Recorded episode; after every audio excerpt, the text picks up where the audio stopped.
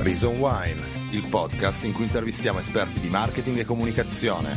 Non ci interessano banalità o frasi di circostanza, vogliamo sentire solo la verità, nuda e cruda. Attenzione, inebriamo i nostri ospiti con un calice di vino. Il podcast può avere effetti indesiderati anche gravi. Ascoltate attentamente l'intera intervista. Ciao a tutti, benvenuti o se ci avete già ascoltato bentornati su Reason Wine, il podcast dove intervistiamo esperti di marketing e comunicazione e per farci raccontare tutta la verità sul loro lavoro inebriamo i nostri ospiti con una bottiglia di buon vino. Oggi infatti a tenerci compagnia ci sarà un amarone della Valpolicella e vi assicuro che ho dovuto ripetere questo nome come 3 o 400 volte prima di riuscire a dirlo correttamente, amarone della Valpolicella. Parleremo di come fare carriera velocemente nel marketing arrivando a occupare una posizione di rilievo, una posizione di C-level addirittura già da molto giovani, di come cambiare settore e anche di come cambiare tipo di realtà, passando da una corporate a una startup. Sono molto contento di avere finalmente la prima ragazza ospite di Reason Wine nel nostro terzo episodio ed è quindi do il benvenuto a Giulia Gagliardi, Chief Marketing Officer di Casavo. Ciao Giulia, benvenuta su Reason Wine e grazie davvero per aver accettato il nostro invito. Grazie a voi, felicissima di essere qui. Anch'io molto contento, mi piacerebbe iniziare raccontandoci un pochino il tuo percorso e cosa ti ha portato effettivamente a restare la CMO di Casavo brevemente, poi andremo ad approfondire. Assolutamente. Allora, io sono romana, si sente dall'accento, ovviamente no, non sono del, non tantissimo. di Bergamo, tantissimo, bene. Um, ho iniziato il mio percorso universitario con una triennale in cattolica in management, quindi a Roma, dopodiché mi sono spostata su Milano per fare un uh, Master of Science in Marketing in Bocconi. Ed è qui che ho mosso i primi passi veri nel mondo del, del marketing, devo dire. All'interno del mio percorso ho avuto la possibilità di frequentare sei mesi un MBA in Cina tramite l'exchange program della Bocconi Dopodiché ho iniziato il mio percorso lavorativo con uno stage di un paio di mesi in realtà in Johnson Johnson a Roma, ma stavo aspettando gli esiti dei colloqui in Ferrero, che era un, ah, po, okay. il mio, era un po il, mio, il mio, sogno, devo dire. Non un sogno, un obiettivo, perché ho lavorato tanto per arrivare lì. Um, e quindi ho iniziato uno stage in Ferrero, nella parte di Estate, uh, ad Alba. Dopodiché sono stata assunta su un progetto per me estremamente divertente, bello, da cui ho imparato tantissimo, che è stato il lancio di Nutella Biredi come Junior Product Marketing Manager in Lussemburgo, sempre per Ferrero. Ho fatto un cambio vita che poi vi racconterò dopo, eh, decidendo di saltare in quello che è il mondo delle start-up. Sono passata a um, My Taxi, che adesso si chiama FreeNow. Quindi sono passata, ho fatto una carriera abbastanza verticale in FreeNow fino a ricoprire il ruolo di Head of Marketing Italia e ora da quasi un annetto invece sono CMO in Casavo Chiarissimo, ma partiamo quindi ad analizzare il, prime, i primi passi del tuo percorso, quindi l'esperienza in Johnson Johnson che è durata solo un paio di mesi e poi soprattutto quella in Ferrero come Junior Product Manager. Immagino prima in stage ad Alba, mi accennavi prima durante una chiacchierata e poi ti sei spostato in Lussemburgo. Di cosa ti occupavi durante il tuo primo stage? Qual è stato il plus di iniziare in un'azienda come Ferrero? Ho finito l'università nel 2014, in realtà lo stage in Bocconi parte già durante il secondo anno di specialistica, questo è molto utile perché ti porta ad avere quell'anno di, di vantaggio, secondo me, rispetto ai tuoi, ai tuoi coetanei. E devo dire che tutti gli interventi all'interno dell'aula, forse tranne uno, che è stato, me lo ricordo ancora, di Be My Eye, che è di un ex bocconiano, tutte le presentazioni che ci venivano fatte um, all'interno del nostro corso di studi erano relative a corporate grandi, corporate che si occupavano di love brand, non solo prodotti importanti, ma di brand importanti Campari, Ferrero, Barilla. Per me il mondo del food mi aveva sempre attirato, Ferrero rappresentava un po' i prodotti uh, con cui sono cresciuta, Nutella, certo. Estate, il loro modo di comunicare mi affascinava da sempre. Quindi ci sono lo stage, voglio iniziare in Ferrero e ho veramente fatto di tutto ragazzi perché ho iniziato lo stage ad Alba in quella che si chiama Sore Martech, che è la parte di innovazione di Ferrero, quindi dove si fa product innovation e quindi mi sono occupata dallo stage, apro chiudo parentesi, in Ferrero veramente dal giorno uno si hanno responsabilità perché si aspettano tanto, dall'ultimo stagista arrivato al dirigente che lavora lì da vent'anni e questa è una cosa estremamente positiva per un percorso di carriera. Mi ha aiutato molto, devo dire, avere questa responsabilità sin da subito.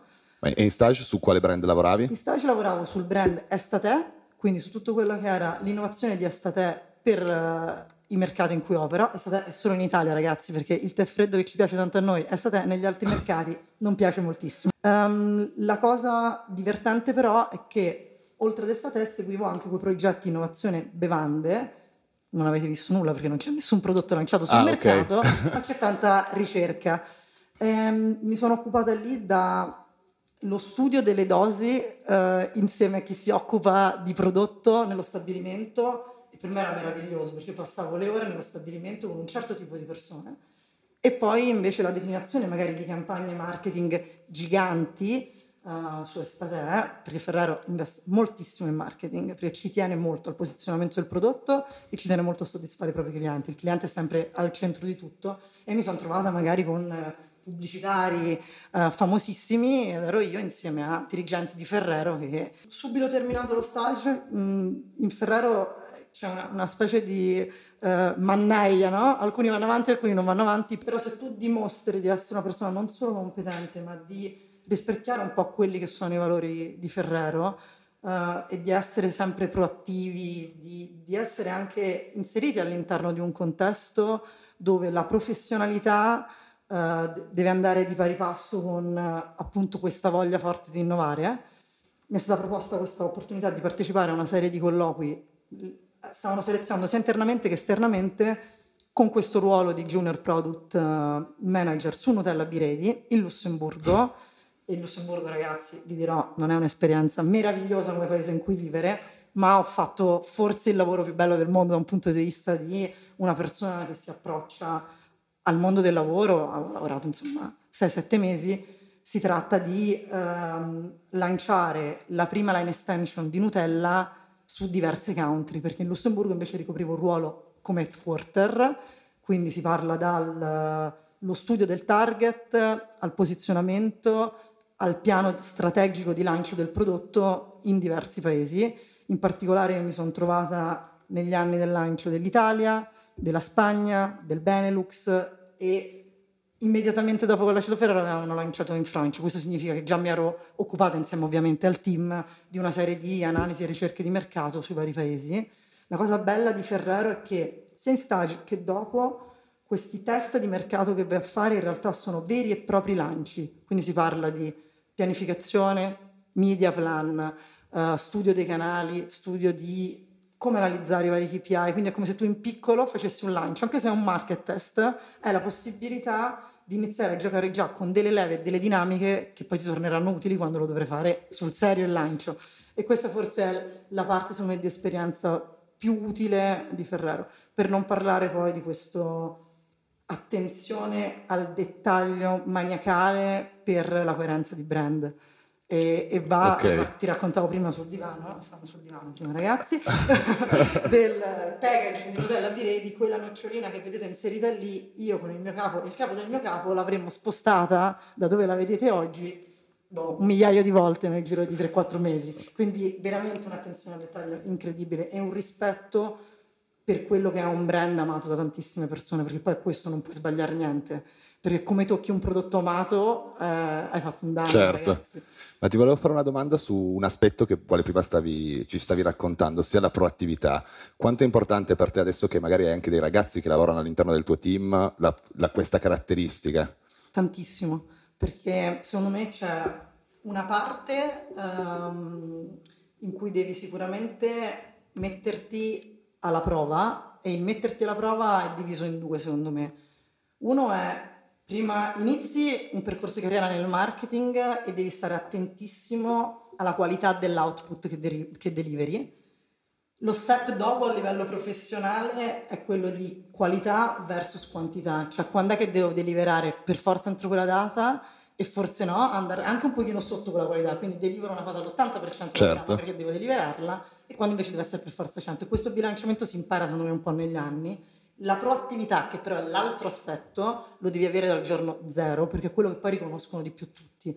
Essere proattivi vuol dire intervenire ad un meeting, anche se non si è sicuri di quello che si vuole dire, perché si impara anche sbagliando, ma non è, c'è una fase di ascolto e una fase di invece comunicazione. E secondo me, fin da subito, da quando si esce dall'università, almeno una cosa da dire all'interno di un meeting, anche con persone molto più signore di te, ce l'hai. Il mio invito è ditela sempre, perché ogni opinione, ogni pensiero, ogni spunto è valido e anche se sbagliato darete l'idea al manager che vi gestisce che avete sicuramente curiosità e potenzialità poi per imparare sul campo, magari il meeting dopo l'intervento lo fate giusto davvero. Certo, è, molto importante secondo me essere nel giusto contesto che ti dà le possibilità anche di essere così proattivo e avere magari un line manager che apprezza questo tipo di propositività rispetto ad altri contesti dove magari non sempre è così semplice. Uh, su questo sarò abbastanza diretta, non credo sia così, credo sia più okay. alla persona che si sente o non si sente di essere produttiva o co- è o non è produttiva, perché poi quello è qualcosa di, di nato, si può anche imparare step by step, però devo dire che i talenti uh,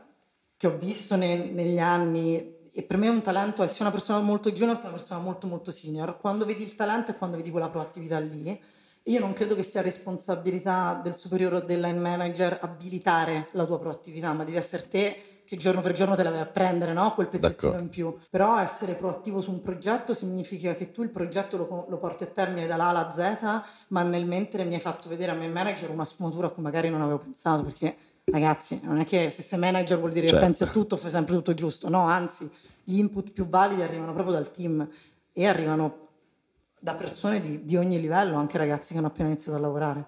Chiarissimo. E c'è descritto questa esperienza in Ferrero come un'esperienza fantastica per te. C'è invece qualche aspetto che non ti ha entusiasmato? Per come sono fatta io, io amo vivere in dei contesti dove mi sento ispirata. Devi vivere in dei contesti che riescono a ispirarti e a tenerti connesso con il mondo. Per me il Lussemburgo era diventato un po' un um, una chiusura un po' di quello, di quello che, che, io ero. Poi al di là dei miliardi di voli che prendevo durante il weekend, perché ragazzi a Sassuolo comunque si guadagna bene, quindi questo no, pro, certo. lo sottolineo sempre che, che, è la nuda e cruda verità.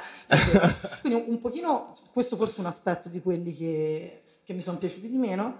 E poi devo dire che in realtà no, perché non ho cose negative riguardo la mia esperienza lì, perché ho imparato tantissimo, ho conosciuto delle persone fantastiche, ho avuto la possibilità di lavorare su Nutella dove veramente è un brand così amato che senti indietro l'amore delle, delle persone che tutti i giorni danno una cucchiaiata. E cosa è successo poi? Un'esperienza così fantastica da come la stai descrivendo, cosa ti ha portato a cambiare? Poi è successo che dovevo prendere, secondo me, una, una decisione a livello di vita. O andare verticale in Ferrero e andare verticale su un discorso di fast moving consumer goods corporate molto strutturato con un percorso abbastanza delineato sicuramente internazionale oppure provare a vivere qualcosa di diverso. Nell'esperienza durante l'MBA in Cina a differenza uh, dei miei colleghi in Bocconi con cui mi confrontavo tutti i giorni, c'erano dei ragazzi un pochino più grandi, tanti venivano da Berlino. E Berli- a Berlino già nel 2012-2013 si parlava tantissimo di start-up, quindi questi ragazzi o avevano fondato una start-up o lavoravano in start-up, quindi è arrivato a quel punto, è come se mi fosse un po' tornato il pensiero di questo mondo delle start-up. E lì ho fatto proprio una cosa, ragazzi, sembra triste, ma un pochino analitica, mi sono detta, ok, ti piace il mondo delle start-up, ti piace fare innovazione, come posso matchare le mie ambizioni di carriera con quello che mi piace proprio fare, con quella che è la mia passione. Ok, mondo start-up. E bisogna dire però quale mercato, quale settore. In particolare in quegli anni lì il trend della, della mobilità stava esplodendo anche in Europa e della mobilità quello che mi ha colpito sin da subito è ridisegnare con l'innovazione un settore di mercato estremamente tradizionale e vederne l'impatto, perché se tu modifichi e innovi la mobilità all'interno di una città, tu vedi la città che cambia con te. E questo per me è sempre un aspetto che mi è piaciuto, no? È come con Nutella Biredi, vedere i prodotti di Ferrero in uno scaffale in cui non erano mai stati, che è quello dei certo. biscotti, poi adesso avete visto i biscotti veri, e, ehm, e, lì invece par- par- trattando di mobilità, la mobilità mi piaceva perché la città sta cambiando, mi interessava molto stare dentro questo cambiamento. C'era questa opportunità, allora si chiamava My Taxi, come dicevo prima, non Free, non free now, quindi marketing di una business unit, ma in startup, molto startup, perché fare il lancio di Roma per loro significava un po' partire, partire da zero a livello eh, Mi interessava proprio analizzare il primo approccio, il primo impatto nella startup. Allora, il primo impatto, innanzitutto sono, sono arrivata e avevo dal giorno 1, cosa che non mi era stata detta durante i colloqui, la, il fatto che non fossi um, una persona all'interno di un team um, paritario, ma dovessi essere la manager di una ragazza che già lavorava lì da un anno. E quindi già il primo step è la responsabilità di un'altra persona. Che in Ferrero ah, ovviamente non avevi. Assolutamente no. Ha 25 anni, non mi ricordo nemmeno più gli anni ragazzi, pensa, pensa quanti anni ho, no ne ho 30, cioè, si sa sembra.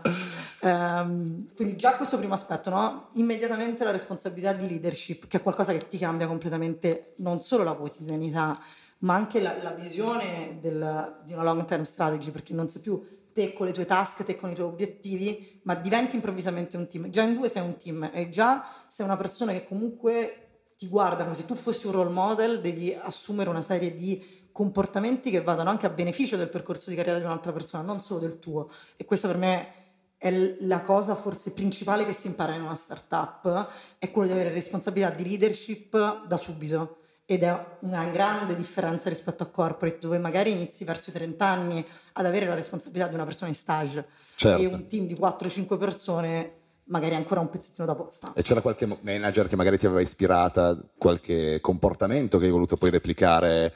Assolut- assolutamente sì, in Ferrari il mio manager diretto è un ragazzo molto giovane, si chiama Gabriele, e lui era un... Um, maniaco del dettaglio del marketing, bravissimo, da cui ho imparato tantissimo, soprattutto la struttura e l'importanza dei, dei processi anche nel, anche nel marketing. E il rapporto professionale ma umano ed empatico con la persona che tra virgolette ti sta sotto, questa è la terminologia, no? cioè, chi sta sopra, chi sta sotto, no. Certo. In realtà si lavora tutti insieme poi perché tutti remiamo sulla stessa barca sempre. Comunque, questo, quello è il primo, forse, il, il primo punto su cui ho detto, ah, ecco, aspetta Giulia fermati, ora sei responsabile anche per un'altra persona. E poi sono tornata un po' a fare quello che facevo in stage. Devo dire che in Ferrero questo lo fanno tutti, cioè tu parti da Alba, da quella che si chiama, dall'ufficio principale alla fabbrica, se devi portare i cartoni, i mock-up, i prodotti, li porti, eh. Ho visto dirigenti certo. in giacca e cravatta d'agosto sudare. Però in startup devo dire che c'è di più, quindi c'è uno sporcarsi le mani. Sono arrivata, avevamo i ragazzi dell'operation che dovevano fare l'onboarding eh, dei nostri partner tassisti, avrò chiamato io di persona 300 tassisti in un giorno, quindi parti da, da proprio dal, dal concreto. dal concreto. Ma se la startup cresce, il team, il, il paese cresce, ottiene dei risultati, il ruolo poi si modifica man mano che la startup cresce, sia come responsabilità che come tipologia di attività che deve fare, fino ad arrivare alla gestione di un marketing budget in totale autonomia, uh, fino dalla pianificazione strategica all'implementazione con delle responsabilità anche abbastanza importanti, no? E quindi l'importante quando si fa startup, perché non è la startup che ti fa fare la crescita verticale, ma se tu riesci ad evolverti e a crescere insieme alla startup, perché la startup può essere bene e può essere male. E, e, e la crescita deve essere molto, secondo me, ponderata e calibrata anche da, dalla persona stessa, non, ta- non, solo dall'azienda, dagli HR, ma secondo me questo è il consiglio che do. Si può partire in corporate, si può partire in startup. In startup bisogna stare attenti perché puoi anche bruciarti, no? Perché purtroppo ci sono delle cose che le impari sul campo, certo. step by step. Quindi c'è una, ci deve essere un'attitudine sicuramente all'evolverti e avere sempre come me, riferimento delle persone comunque più senior. E tornando al concreto della tua esperienza in FreeNow, di che progetti ti sei occupata? Che, qual era il tuo lavoro nel concreto effettivamente? Allora, vi racconto anno per anno, per me in FreeNow abbiamo avuto diverse, um, diversi stadi Uh, primo anno, lancio di Roma, a un mese dal lancio non sapevo nemmeno quanto fosse il marketing budget. Ah. Quindi un mese prima, ok, questo è il marketing budget, fai il, il media mix del marketing plan. Ah. Un'esperienza diversa rispetto a quella in Ferrero, scommetto. Esatto. Ah, bene, lo facciamo. E anche lì poi no, uno potrebbe dire che faccio? Ma lo so fare o non lo so fare? Vabbè, io ci provo. E questa è la prima cosa, questo è il primo click che ti scatta, perché non lo sai fare. Cioè, certo. ci devi provare. Nella corporate sei più protetto, cioè, cioè più, esatto. essendoci più verticalità esatto. è più difficile tu usare. Tu lo sai fare, invece lì devi usare, quindi media mix, media plan, campagne, tra lo sconto, campagne autovom, declinazione di comunque un brand che anche a livello internazionale era in divenire, quindi tu non giochi con delle linee guida come Nutella dove sai, quello è il brand manual, quelle sono le linee guida, declinalo, no, lì tanta libertà, quindi tanta possibilità anche a livello di branding di sbagliare e soprattutto a livello poi di strategia di canali inizi veramente a capire no, l'importanza della misurazione del canale, di quanto impattano uh, sul business, le scelte che fai uh, riguardo l'implementazione di una strategia marketing piuttosto di un'altra. Però diciamo che in tutto il primo anno era ancora in fase startup, quindi super test and learning. Dall'anno 2, anno in cui MyTaxi aveva acquisito Ailo, che era il competitor principale in Europa, è entrato il board di, di Ailo, quindi si level di Ailo che avevano molta più esperienza all'interno dell'azienda e lì il ruolo del marketing è cambiato, quindi responsabilità sul budget del marketing, strategia di performance marketing, branding, content, social media, iniziavamo un po' a dividere anche i micro dipartimenti. Gestivo poi un team in quel momento di più di una persona, siamo arrivati fino a un team di quattro persone e quindi iniziamo anche a capire il marketing a 360 gradi e come guidare le persone nel raggiungimento degli obiettivi sui vari micro dipartimenti che è il marketing, che come dicevo prima sono molto vari. Alcuni team li avevamo in headquarter, come quelli del performance marketing, quindi digital marketing, che è una parte con cui mi sono confrontata, diciamo così, all'interno di Frinao, perché di digital marketing non mi ero mai occupata in, in Ferrero. Ovviamente collaborando con questo team in headquarter di digital marketers ho imparato molto, molti, mi viene proprio imparato molto, ma sarà una cosa romana, non lo so. Comunque. Ho imparato, ma si può dire secondo me, ho imparato tanto. Ragazzi, l'italiano in questo podcast va, bene, va bene, così. Abbiamo il vino apposta. Per... Sarà colpa del vino, esatto. forse. Forse sarà colpa del vino. Ah, tra l'altro ti chiedo, come mai questa scelta del vino, visto che è uscito l'argomento? Allora, sono una, a parte sono una grande amante dei vini. Uh... Abbiamo scoperto che addirittura hai un tatuaggio oh, legato al vino, sì, che se vuoi puoi mostrare. Ero, ero molto giovane, lo faccio vedere, sì, è un calice di vino. Sono una grande fan del, del vino. L'amarone perché per me, vabbè, già in questi primi minuti magari avete imparato a conoscermi, sono una persona diretta, concreta, però mi piace anche molto questa rotondità dell'aspetto dell'amarone, no? quindi un vino deciso, concreto, ma poi rotondo. Che poi sono son tenere alla fine, e quindi questa è, un po' la scelta, questa è un po' la scelta del vino. E tornando invece alla tua esperienza in FreeNow, quattro anni in FreeNow, e poi cosa è successo? Quattro anni in FreeNow, allora secondo me in startup bisogna sempre tenere presente la learning curve, no? Quindi in che fase è la startup, in che fase sei tu, quanto hai imparato, quanto ancora hai da imparare da quel contesto. Diciamo che in finale io mi sono vissuta la fase dell'hypergrowth fino alla fase di dover arrivare a break even, no? quindi una sorta di, di stabilità.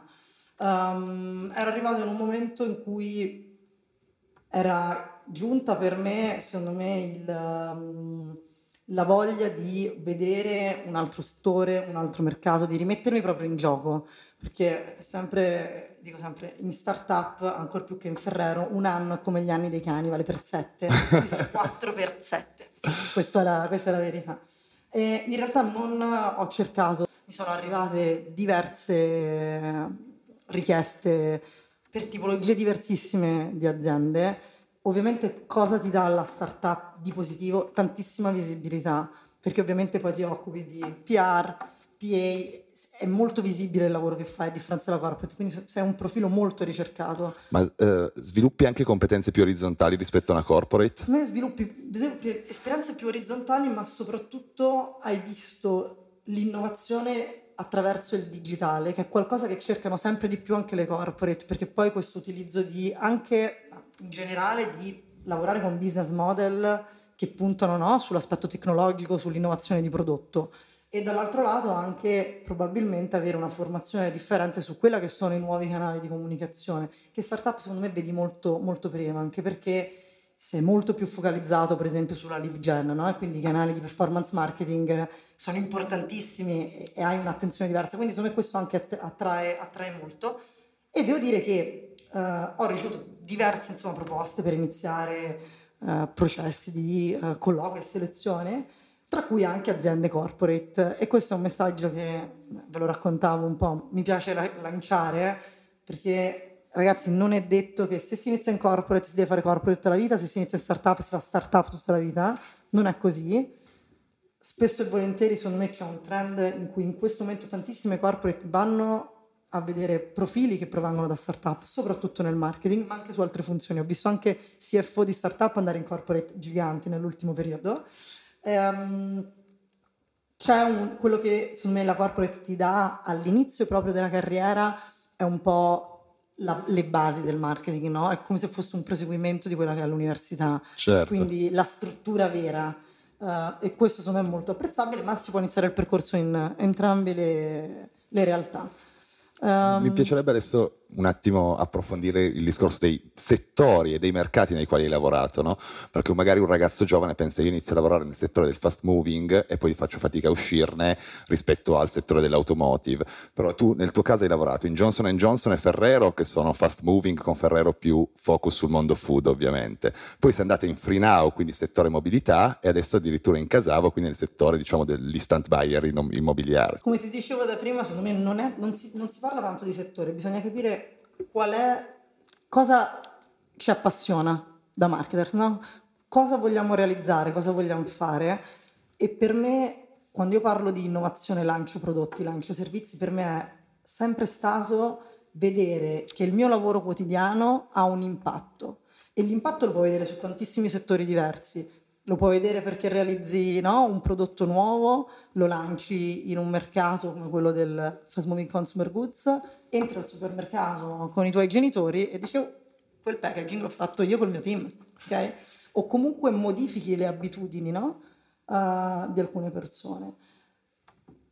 Nello stesso modo questo si può fare replicandolo su settori diversi, in particolare ti riporto l'esperienza in startup, no? perché la mobilità può sembrare estremamente diversa dal mondo del prop tech, quello, quello in cui lavoro adesso. In realtà c'è un fil incredibile che è quello di innovare, quindi portare innovazione in un settore molto tradizionale. Quindi immagini portare innovazione in un settore tradizionale come quello del mondo taxi, innovare e portare innovazione in un, in un settore che è quello del real estate, che è estremamente tradizionale con dei, delle dinamiche che spesso possono essere simili. Quindi per me non è mai stato il settore di riferimento, ma il lavoro. Se si fa marketing fatto bene, si può fare marketing fatto bene sulla bottiglia di vino, il biscotto, un prodotto tecnologico, poi ovviamente ci sono differenti percorsi, bisogna vedere l'attitudine della persona. Forse l'unico settore che ha ancora delle, delle dinamiche più strutturata in questo, quindi si inizia una carriera in quel settore, si rimane nel settore della moda, che ha un po' delle, delle dinamiche Come mai diverse. secondo te?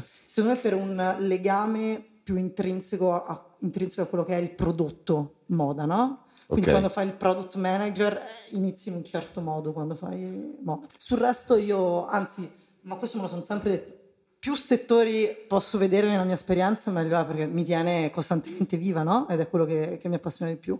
Poi c'è un altro elemento che è il cliente al centro. La customer centricity è quello che deve muovere qualsiasi persona all'interno, all'interno di un'azienda, in particolare all'interno di chi lavora in team certo. marketing. Certo. E se tu poni quella come base, su qualsiasi settore lavori, eh, alla fine parliamo di soddisfare il tuo cliente, di non tradirlo mai. Questa... Ma tu pensi che la tua esperienza in FreeNow come innovatrice di un servizio che comunque nasce più tradizionale sia stato il valore aggiunto che ti ha portato ad essere scelta in Casavo e selezionata senza neanche cercarla come opportunità? Ma probabilmente, um, probabilmente sì, nel senso che poi ovviamente c'è un discorso anche di uh, profili che le aziende ricercano. In Casavo un ruolo di CMO, quindi un ruolo cross country Uh, sicuramente cercavano una persona con un'esperienza internazionale, un'esperienza in startup probabilmente proprio per aver già visto questa parte no, di innovazione digitale e, e, di cambiamento e anche di velocità nella realizzazione operativa di quella che è l'implementazione della strategia marketing, perché la velocità in una startup è x20 uh, di una corporate forse, detto che Ferraro faceva innovazione, quindi anche lì si andava molto veloce, ma in startup non c'è mai un giorno uguale a un altro. E la difficoltà più grande è quella di mantenere la barra dritta su una long term vision, su una strategia di lungo periodo e poi tatticamente no, fare azioni step by step di, di breve e, e, medio periodo. Questa è la, la cosa più, più complicata che c'è nel mondo startup, però questa velocità la impari sul campo, quindi probabilmente su due ruoli da C-level ovviamente si tende a cercare persone che hanno già affrontato quel tipo di percorso. Quindi entriamo quindi nella, nel, nell'esperienza in Casavo.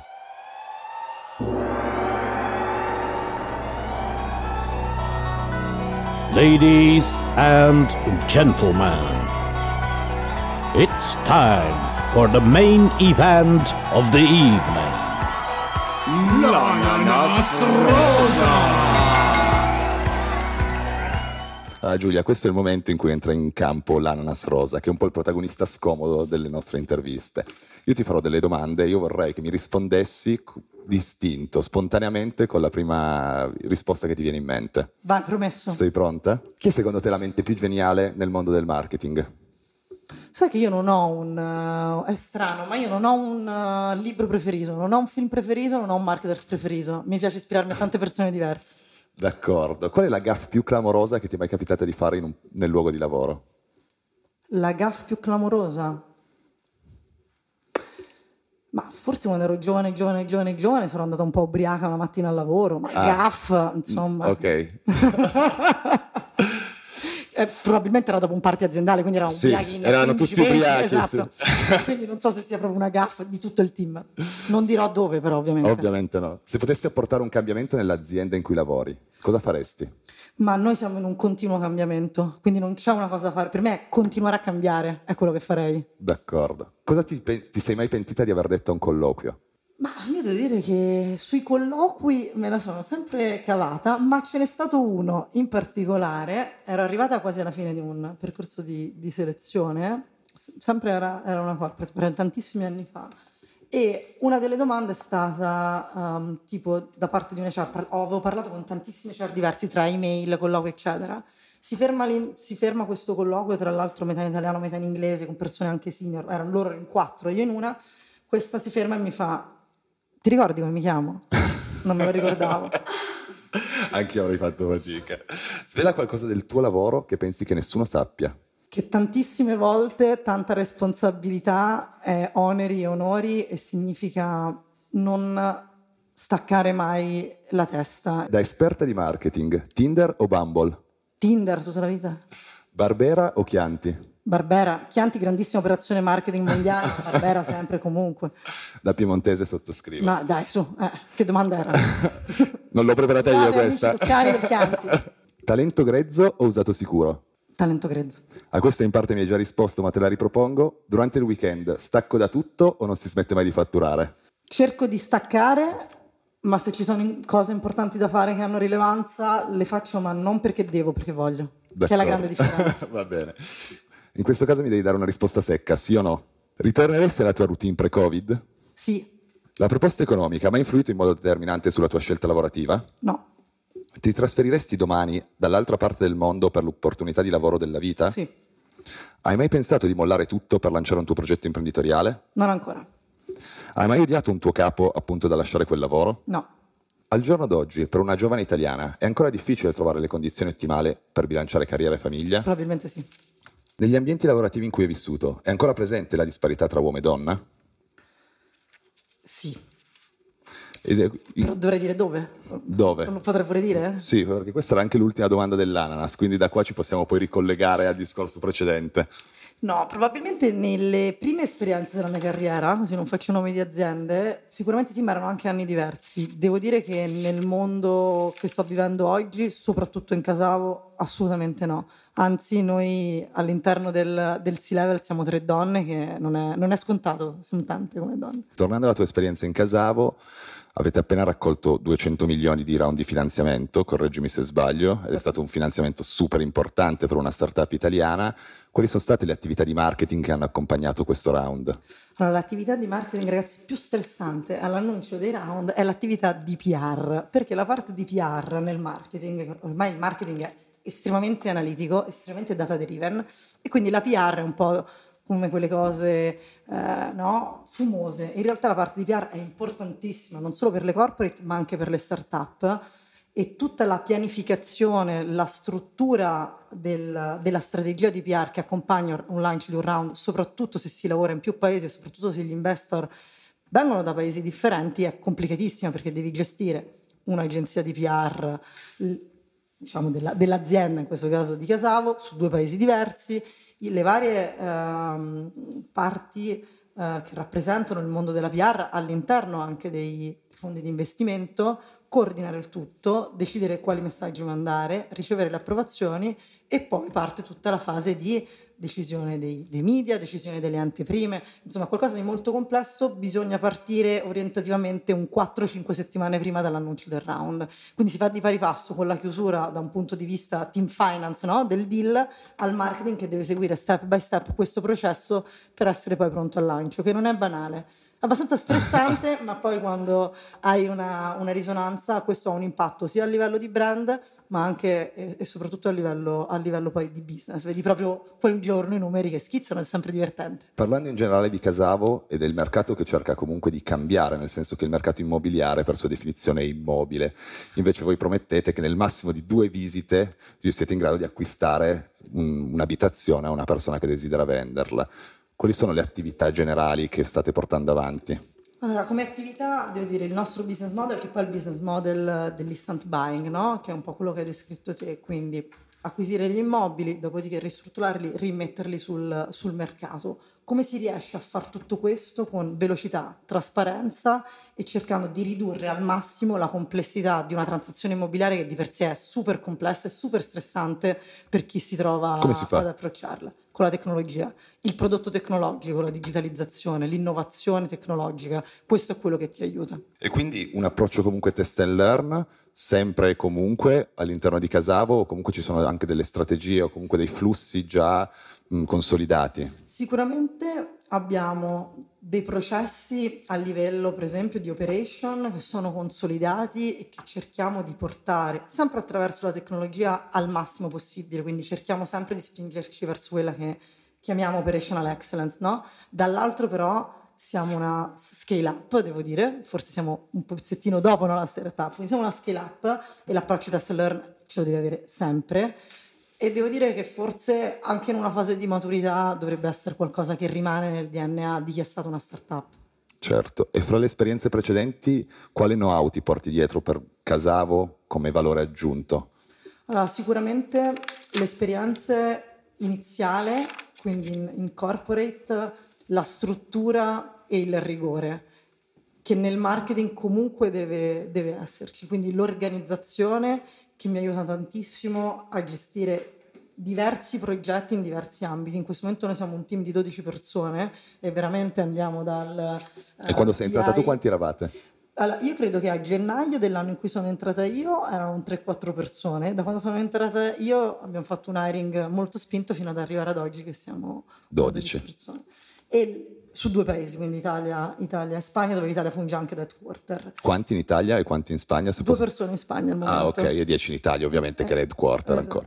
E devo dire che c'è un, um, una varietà di attività e di responsabilità che vanno, come dicevo, dal business analyst, BI, fino ad arrivare alla parte no, organica, quindi social media, content, passando per il performance marketing, il brand, il growth, quindi è come se all'interno del team marketing ci fossero no, dei mini dipartimenti e dobbiamo coordinarci. Quindi ecco, forse la struttura, l'organizzazione comunque il rigore di processo al, nel gestire un team ci deve essere proprio per deliberare nel tempo corretto gli output che un team marketing deve, deve deliberare che nel mondo startup è un certo. martello battente di cose, di cose, da fare. Noi all'interno di Reason Wine sempre chiediamo poi di portare un libro che ti abbia ispirato. Tu prima ci hai anticipato che non ti fai ispirare in particolare da un libro o da una persona, però te ne avevamo chiesto di portarne uno, so che ci hai portato l'immagine perché questo tuo libro che hai è a Roma eh, come mai hai scelto questo? Che libro è? Come si chiama? Eh... Si chiama, è uno dei libri che ho letto quest'estate, che mi ha consigliato una mia amica, si chiama What They Don't Teach You at Harvard Business School, che è un titolo un po' provocativo, di Mark McCormack.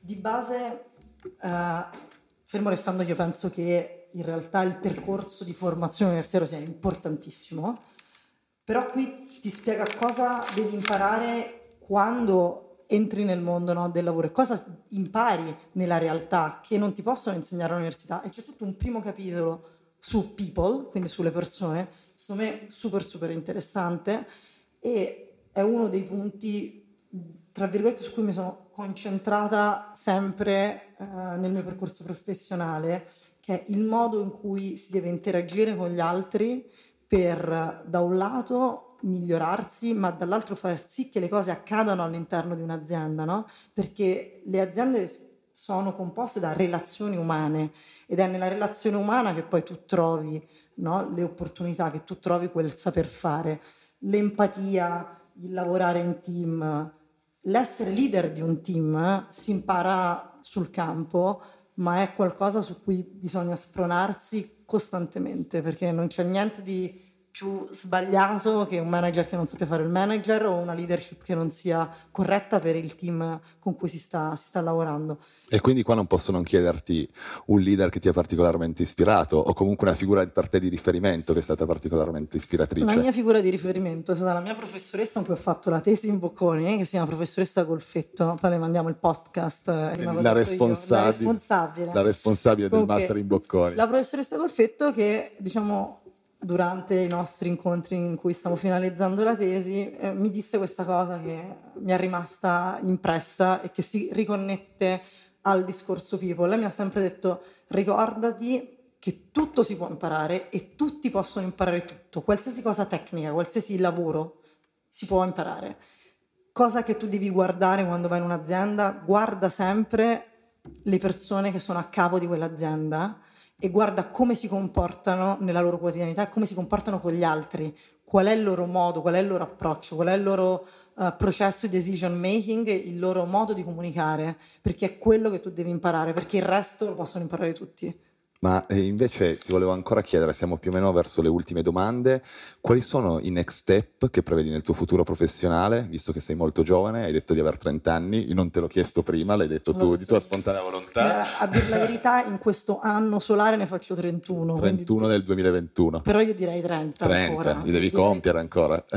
Sì, a luglio, figurati, quindi sono ancora 30 direi. I next step per una trentenne che ha già raggiunto una posizione di C-level in una delle start-up più promettenti del panorama italiano e non solo, anche europeo?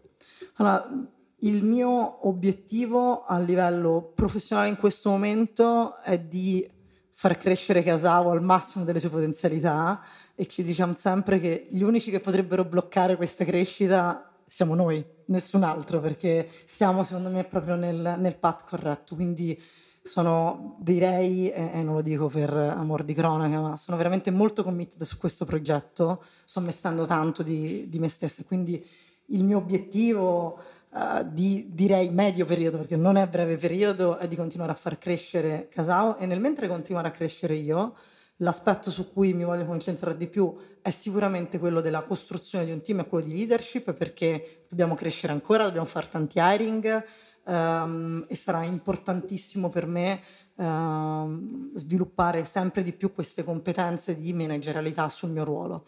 Quindi questo è più una, un mio, una mia crescita professionale che devo fare ogni giorno perché è la cosa importante per me. Ti faccio l'ultima domanda. Che consiglio daresti a un ragazzo giovane che sta muovendo i primi passi nel marketing? Partire da startup o da corporate un po' ne abbiamo discusso. Quali sono i pro e contro? E che consiglio gli daresti? Ma il consiglio che do sempre, secondo me, è la passione, cioè andate a fare quello che vi appassiona. Se nel, nel, in un giorno, due giorni, tre giorni, una settimana vi rendete conto che vi state svegliando la mattina e state andando in un posto dove non riuscite a essere felici, non riuscite a sorridere, dovete cambiare, dovete, dovete cambiare azienda. E secondo me chi fa il nostro lavoro io dico sempre così, deve sempre vivere come se un po' no, il prodotto o il servizio che dobbiamo promuovere fosse un figlio quasi, perché è così. E, e bisogna avere passione, se non si ha passione bisogna, bisogna cambiare. L'inizio di carriera secondo me è molto importante, ma non si deve avere paura, nel senso che si può scegliere di iniziare una startup, si può scegliere di iniziare in corporate, l'importante è che nonostante quello che si fa oggi si pensi già a quello che si voglia fare domani e che pezzetto per pezzetto si riesca a costruire no, un po' un percorso, anche solo come uh, sogno. Non bisogna eh, lavorare con i paraocchi solo nel, nel, nell'azienda in cui si sta, col ruolo in cui si ha, Uh, e basta, ma bisog- e, e, pensare a ok, divento senior, ok, divento questo, no, cercando di capire quali competenze voglio, voglio assimilare, quali altre aree magari del marketing voglio vedere, se voglio specializzarmi in digital marketing, performance marketing, che voglio fare esclusivamente questo, quello, um, se invece voglio vedere il marketing più a 360 gradi, co- che tipo di percorso voglio fare per vedere il marketing a 360 gradi? E l'altra decisione è voglio crescere verticalmente ma senza un ruolo di leadership o con un ruolo di leadership se si vuole il ruolo di leadership bisogna iniziare a formarsi fin da subito. Devo dire che io prima della mia carriera professionale ho avuto una carriera sportiva e questo mi ha aiutato tantissimo a saper lavorare in team, saper aver rispetto degli altri, sia i superiori che le persone che, con cui collaboro. Quindi il consiglio è fate sport. Fate sport sicuramente. No, ma per me, sai, è tutto unito, no? Um, la passione ti porta a fare diverse cose nella vita se ci metti passione, le cose che tu fai nella vita te le riporti sul lavoro. Quindi anche un hobby, se avete un hobby, non lo lasciate, non lo abbandonate. Fate un podcast. Hobby, no? Fate un podcast, ragazzi. Voi perché fate il podcast? Perché, perché ci divertiamo. Siete felici nel fare il podcast, questa è la cosa importante. E poi, van- e poi, viene tutto insieme, viene la carriera, vengono i soldi, viene tutto quello per cui no, ci bombardano da tutte le parti, le cose che dobbiamo raggiungere, ma senza passione, senza serenità, senza felicità, tanto non, non si ottiene niente. Grazie mille per questi minuti passati insieme, è stato veramente un piacere. Grazie a te.